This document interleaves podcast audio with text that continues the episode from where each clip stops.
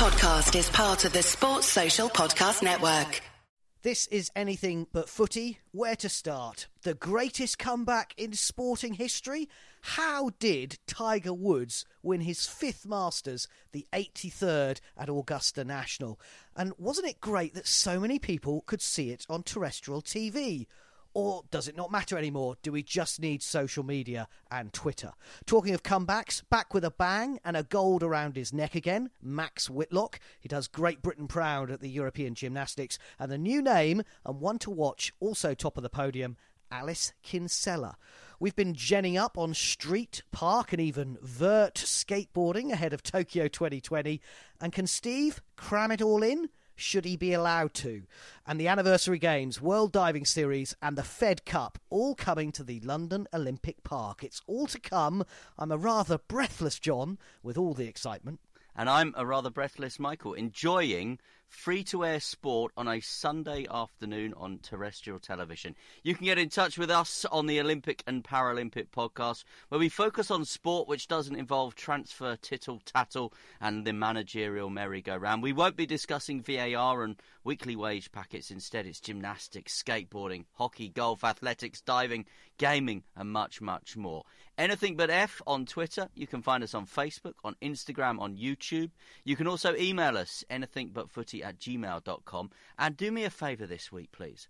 British Podcast Awards are coming very soon. So go to BritishPodcastAwards.com. There is a Listener's Choice Award there, and you can vote for anything but footy as your favourite go to podcast. Mm, absolutely. We talk Olympic and Paralympic sports. We're openly biased, and all week we've been planning to kick off with gymnastics because it has been the European Championships. But I'm sorry, Max and the team, you did us proud. But with golf and Olympic sport returning, of course, to Rio for the first time in 100 years, a couple of years ago, we have to start there um, for this. Uh, edition of anything but footy and Tiger Woods. So, 15 majors, five Masters. Uh, he won, of course, the 83rd Master at Augusta National uh, by a shot. Uh, 22 years since his first major tournament success, 14 years since his last one, and 11 years since his last major. I mean, this is an incredible story and a comeback in sporting terms that I just really can't think about. From my generation, Michael, you know, Tiger Woods is a year older than us. He has been one of the greatest sportsmen around, arguably one of the greatest. But from everything that went wrong from 2009 to 2017 car crashes, divorces, arrests, drink, drugs unbelievable. And there he was putting on the final hole, the 18th hole, uh, just a few foot uh, to win. He bogeyed the last, but he won that tournament, his fifth Masters. And I hate um, about American golf all the screaming and the yelping and the go Team USA, but the noise at the National with Tiger Woods and the pictures of him hugging his son, his daughter, his mum, unforgettable scenes for me. Yeah, absolutely unbelievable scenes there on the 18th green, and, and great that we got to watch it, as I said, on terrestrial TV. I've not seen a sporting comeback like that for, well, maybe my entire life. I'm struggling, I've been struggling to think of one quite as good as Tiger Woods. I think all the other things that you mentioned, we must take into account. We can't ignore that. But on anything but footy, we do, we do like to talk about sporting prowess. So mm. let's concentrate first and foremost on the sporting prowess. And well, he was always in the hunt, wasn't he, right over the last four days? And actually, although it was pretty exciting with the likes of Francesco Molinari and others um, giving it a go on the final day. I actually think at all points, and you know, I watched quite a lot of the golf over the last four days. He just seemed in control. He seemed back in that groove. Now, you know, back in the day, he seemed to have this entitlement, didn't he, Tiger Woods, that he was going to win. It seems now that he's playing for enjoyment more. And I wonder whether that has just been the, the reason why we've seen this magnificent turnaround. But let's talk about that point as well. Only two days. You have 16 days of major golf in the calendar year, and only two days available on terrestrial TV. Sky have the rights to all five of the women's major tournaments, all four of the men's major tournaments now. They've got the PGA back after it spent a year with 11 sports, and uh, previously the BBC showed that. Sky show 100 tournaments in total.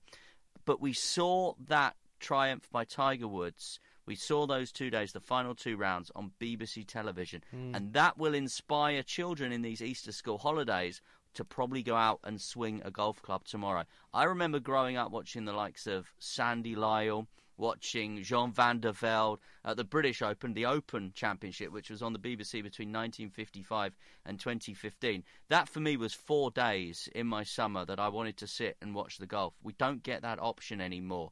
And I just wonder the impact of Tiger Woods' victory today, both in terms of golf in this country, golf in America, golf around the world, because he is such a recognisable figure. I think it will have a tremendous impact in, in just maybe picking up those numbers which have been dramatically declining of people playing the sport. Yeah, you're right. I mean, I you know I remember watching Sandy Lyle and Ian Woosnam, um, you know, win those, those green jackets, um, of course, and you you, you know. And, and as you rightly say, you know, on terrestrial television, it makes such a difference because, you know, we talked about it uh, in a previous edition of Anything But Footy. 10 million people watched the Grand National this year. And, you know, you forget the power of terrestrial TV. Now, you are absolutely right, Michael. Sky have pumped a lot of cash into golf. You know, they have their own Sky Sports Golf channel and they want people to sign up and, and watch it week in, week out but I just wonder whether this is a clever way of how we, we move kind of major sports broadcasting forward in this country. Because, you know, Sky do it with Formula One, where they allow Channel 4 a few of the big races to show as well, to keep that, as you say, interest going and, and maybe some young people uh, getting into it who might not see it on a, on a weekly basis on, on Sky. Uh, and, and, and also, you know, with this golf, the fact that for two days, and and it was the most important two days, the last two days. But actually, if you're a golf fan, you'll go and find it on a Thursday and Friday elsewhere. But actually, make it open for everybody else. And you just wonder are other sports uh, looking um, to maybe do this in the future? Is this a way that they can reach out to an audience and not just attract the fans? But also the wider audience. And one of the reasons why we, we do this podcast, Michael, is to reach out to the to the to the, to everybody who's interested in Olympic and Paralympic sport and doesn't know that it's happening week in week out because you just don't get the coverage. And even with these big sporting events, maybe that's what they need to think about going forward. And it's interesting with the Olympics because right now in this country, Discovery, the the, multi, the massive media company from America, or Eurosport, they own Eurosport in this country, and and the likes of Quest. Uh, on the on the TV uh, channels as well, that they have the Olympic rights for uh, this country moving forward, and you just wonder, uh, which means the BBC will be able to show less Olympic sport as the next few Olympics come through, and they'll have to be a bit more picky and choosy. But there will be, uh, you know, the chance to see it on on on the satellite as well, and see it in all its glory. But you know, should more sports, rather than putting all their eggs in one basket, like the cricket, the Cricket World Cup this year is taking place in this country, and frankly, nobody knows it's going on apart from your cricket fans. And even when it's going on, it won't be on terrestrial TV. Should they, rather than put all their eggs in one basket, should they reach out to try and get new fans rather than just the fans they've got? Yeah, the point you make about the Olympics is excellent because we, I don't think, will ever see a repeat of London 2012 where we got streams of every session in every sport and we were able to watch that all courtesy of the BBC. You look at those big medal moments at recent Olympic Games, the medal moments that brought a nation together, the huge viewing figures that you got on Super Saturday, for example. Why did we have those? Why did people sit down and watch a linear TV broadcast? Because it was available on BBC One. You look at England reaching the World Cup semi finals under Gareth Southgate last year, huge terrestrial TV audiences. Would the 2003 Rugby World Cup triumph be so ingrained in all of us? Would we all know exactly how Jonny Wilkinson kicked that rugby ball over those posts down under if we hadn't seen it on ITV on that Saturday morning? And you look back, you know, to the 80s, and I know I'm going to sound a little bit like a, an old man talking about a bygone age here, but people like Barry McGuigan, Frank Bruno. They were instantly recognisable boxers, and that's because they were fighting on BBC One or on ITV on a Saturday night to huge terrestrial TV audiences. You stick all those people now behind the pay per view, the box office button, and I was with a world boxing champion yesterday at Elland Road in Josh Warrington, but Josh Warrington, great guy fantastic boxer. He's going to look to try and defend that world title later on this summer. Drew a huge local audience because he's a Leeds boxer to Elland Road for his first world title fight, but he can pretty much walk down the street in most of the country completely unbothered. Frank Bruno couldn't do that. Barry McGuigan couldn't do that, and the reason why is because 10, 15 million were watching them in their heyday. Mm, we're going to talk more TV uh, to come on anything but footy, but quickly on Tiger Woods. Is he the greatest sportsman now of all time? Roger Federer, I think, probably up there uh, for our generation. If you ask my father, Muhammad Ali is still uh, is, is, still the greatest. But could you know could this propel Tiger Woods back to that, or, or is golf slightly different because you can play it when you're a bit older?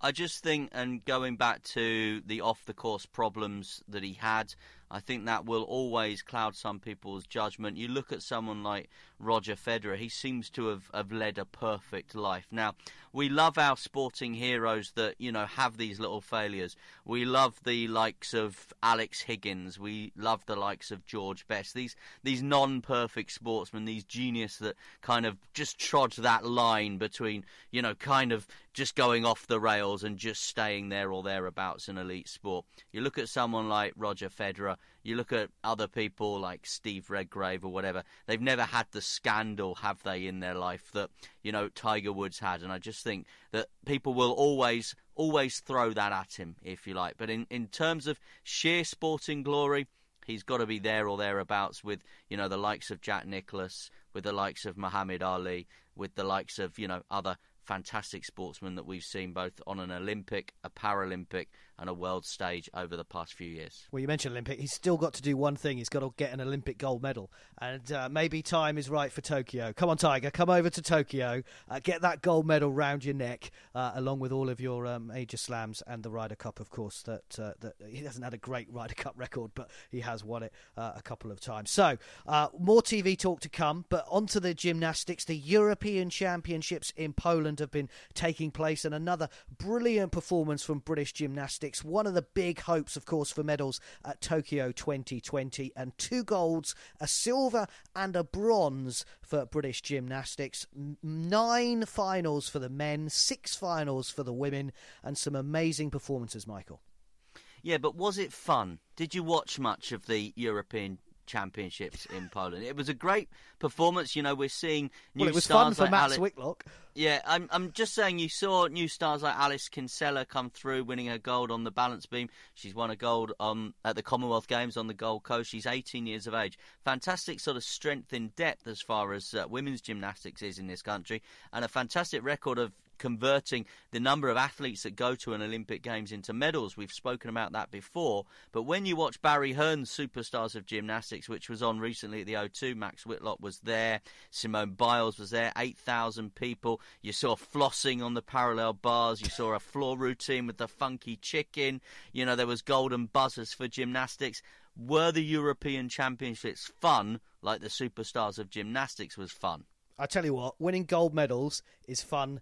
Week in, week out. And uh, look, Max Whitlock back on top of the podium. You know, he had a year of silvers last year. You saw him at the Commonwealth Games at the Gold Coast, and he, he missed out on the pommel horse after winning it uh, in Rio, of course. And it shows that this is a comeback. He, you know, he hasn't been overtaken. And, you know, in the final, he, he was top ranking in qualification, 15.033, which is a great score. But he upped that difficulty level, and it proved a masterclass. 15.533 points, his second European pommel gold medal. And he admitted afterwards, of course, he's a new dad, wife and baby Willow, of course, watching at home as well. And he said, Look, the build up has been a big learning curve for me. There's lots of pressure and expectation put on me, which I've had to learn to cope with. This gives me a huge confidence boost. And with the likes of Brinn Bevan, who reached the pommel and parallel bells final, Joe Fraser and James Hall in the all round final, Courtney Tulloch in the rings and the vault final, uh, and uh, James Hall also in the high bar. Unfortunately, he, he fell and uh, is having his injury assessed. And a, quick word on Dom Cunningham, who fell awkwardly uh, in the vault as well after uh, reaching the floor final, so he couldn't compete uh, in the weekend and, and is having scans when he returns on his right leg back in this country. You know, they will have great fun competing together, winning medals for Great Britain, winning it for themselves. And, and you mentioned as well Alice Kinsella. I mean, I watched her uh, in in action, and you know she's 18 years of age you know, she does a backflip onto the beam, Michael. I mean, th- th- you know, is that fun? yes, it's it's ten centimeters wide. It's that's four inches in old money. I mean, this is a ridiculous achievement. She's the first British uh, gymnast to win European gold in the beam. You know, such a historic, such a iconic bit of apparatus. And she's 18 years of old. And what I loved about her, and this is what's fun, Michael, as well, is she, she was virtually in tears uh, after the all round. Oh, you where- like to see people crying. That's No. that's John's idea of fun. No, but what I like to see is comebacks and people like Tiger Woods, like Max Whitlock, who've got something to prove. And Alice Alice Kinsella, in, in in not in the same way, but she came back and she, you know, won this medal. And she went first, and she had to watch everybody else perform in front of her. Absolutely amazing. So look, you can keep your flossing.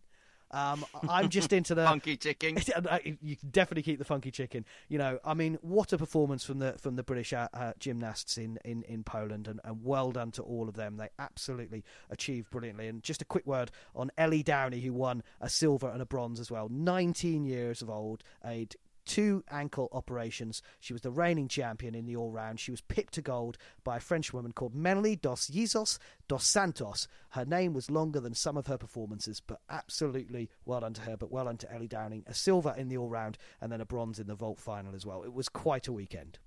And the return of Claudia Fragapane, of course, who won four medals at the Commonwealth Games in 2014. So we are maybe picking out some names to watch there for Tokyo 2020, Alice Kinsella being one of those. In another sport, skateboarding, we might have a 11, 12 year old Sky Brown there. 10 year old Sky Brown won gold at the UK Championships in Salford in the sport of skateboarding this weekend. She's aiming to become Great Britain's youngest ever Olympian in 2020. 140 skateboarders were all aiming to get points to qualify for Tokyo. They all took part. Uh, Sky Brown and three others are on what is called the uh, GB Aspirational Squad. Uh, there was competition finals in Park and Street, and Sky Brown was one of those champions. She will now return to her base in the US before coming back to compete in the National Surfing Championships, which take place in Cornwall in May. She says she wishes she could have done better. And for me, John, that is the mark of a true champion because mm. you look at someone like Paralympian Hannah Cockcroft, five time Paralympic gold medalist in, in London and Rio. And whenever I've interviewed her after any medal she's ever won, she's never happy. and that, I think, is what drives her on to greater and bigger success. And Sky Brown, despite becoming British champion at the age of 10, was not happy. No, indeed she wasn't. And this was the first UK skateboard championships in Salford. Uh, and we had to get our understanding about what a street final was for the men and women and a park final. So the street final, and this is something for Tokyo because this is where, you know, you're going to see this in action on the telly, uh, on terrestrial telly, as we've been mentioning. Uh, the street final is any kind of flat terrain. It's usually mixed in with handrails and stairs. Yes, skateboarding down handrails. Uh, quite incredible. And then the park final is a mix of street and vert skateboarding, and vert is short for vertical. Um, so you know, all, all all on the large ramps that you see in some parks around the country as well. So boarding is here to stay. It's in the uh, Tokyo Olympics 2020, and uh, as you say, well under Sky Brown, the 10-year-old looking to become the Britain's youngest ever Olympian, and maybe across two sports. Now we've discussed on anything but footy the vacuum at the top of British sport. Still plenty of gaps if anyone wants to give Michael or myself a call. Uh, however, Steve Cram apparently has put himself forward as chairman of UK Athletics or UKA or British Athletics team, basically, uh, to you and me. The former mile world record holder is among the leaning candidates to replace Richard Bowker. Now, he's the lead commentator, of course, at the BBC. We've talked a lot about them today. Uh, not the CEO, so it's more of an overseeing role as the chairman. So, what's the problem, Michael? Why why can't Steve Cram do this? Well, I've said this for a long time. I think there is a closeness, and it's too close between some of the broadcasts of some of our sports and some of the experts that we see on television.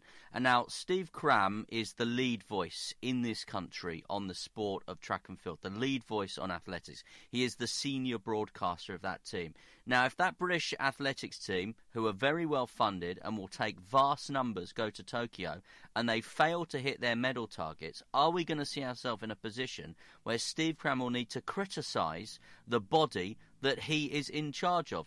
You know, I have to say that Steve Cram has various other roles other than being a BBC commentator, and I watch a lot of athletics, and I watch a lot of athletics on BBC television because they have the lion's share of the rights.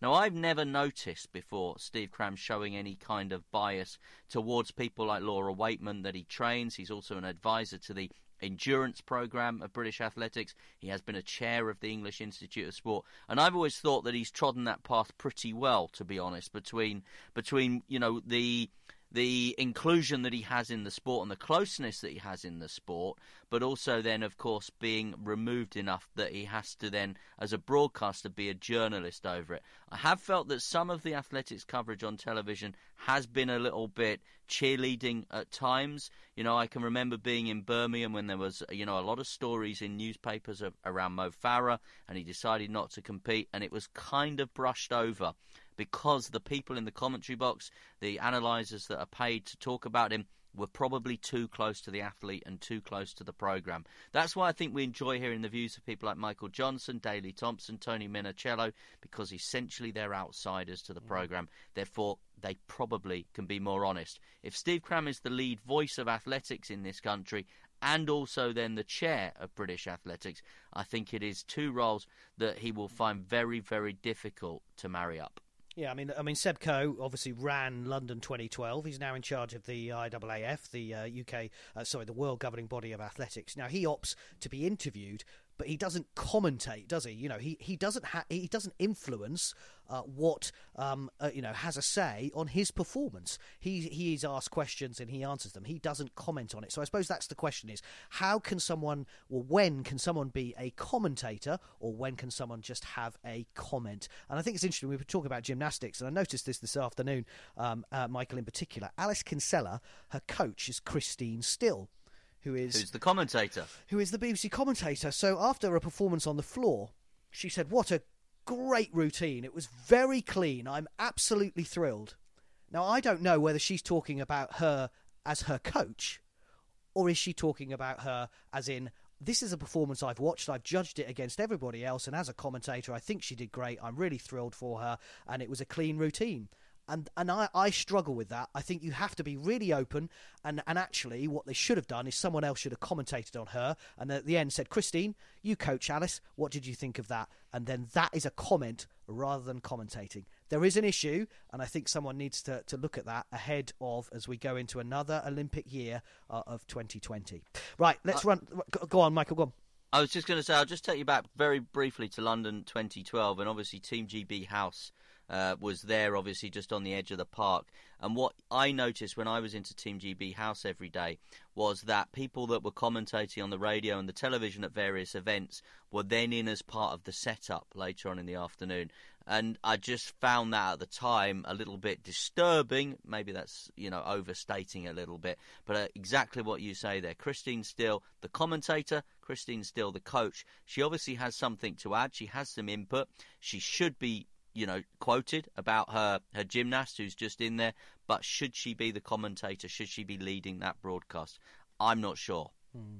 Let's run through some other news quickly. We bring you all the details, Olympic and Paralympic, every week, anything but footy. Uh, the London Olympic Park, we talked about in a previous edition, five years it's been open to the public now. 27 million people have been through it, and they're staging some of the big sport in the coming weeks. Olympic champion Jack Laugher and world champion Tom Daley will headline the Great Britain team when they contest the final of the uh, final leg of the 2019 FINA Diving World Series. It's at the Aquatic Centre, uh, May the 17th to the 19th. And then Dina Asher Smith will be joined by a trio of Olympic and world sprint medalists at the Muller Anniversary Games at the uh, London Olympic Stadium, July 20th and 21st.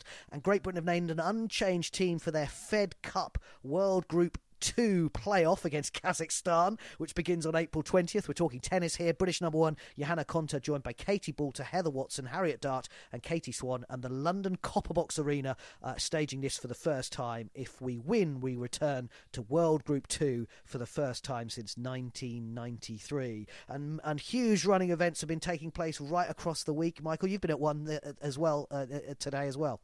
Yeah, it's been a huge weekend. There's been the big Brighton Marathon Festival across the weekend. I know lots of people that have been taking part in the Sheffield Half, and I was in Stockton on Tees today, down by the riverside there, for the duathlon that was taking place. Over 700 participants, the seventh year of the Stockton on Tees duathlon. So I think you can pretty much put that down as a 2012 legacy event. And I think for a town like Stockton on Tees, it's a town punching above its weight as far as sport is concerned. They've got a big uh, two-day cycling festival coming up later on in the summer. They previously hosted the British Road Race Cycling Championships.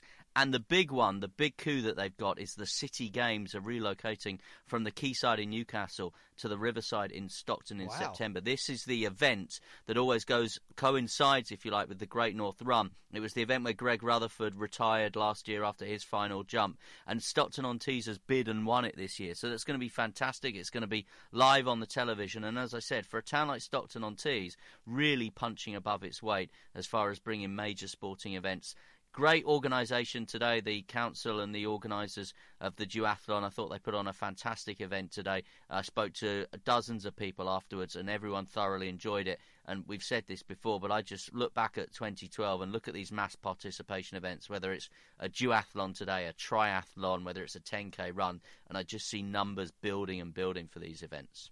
One more bit for us. Uh, 500 days to go before the Paralympic Games Tokyo 2020, and the IPC has announced the creation of its first official video game with the aim of boosting the popularity of Paralympic sports and reaching out to the youth market. It's all about youth, all the time, all about youth. We've talked boarding, uh, we've talked bouldering in the last few weeks. The Pegasus Dream Tour is a completely new sports role playing game where players participate in a virtual Paralympic Games that takes place inside a fantasy metropolis known as Pegasus City.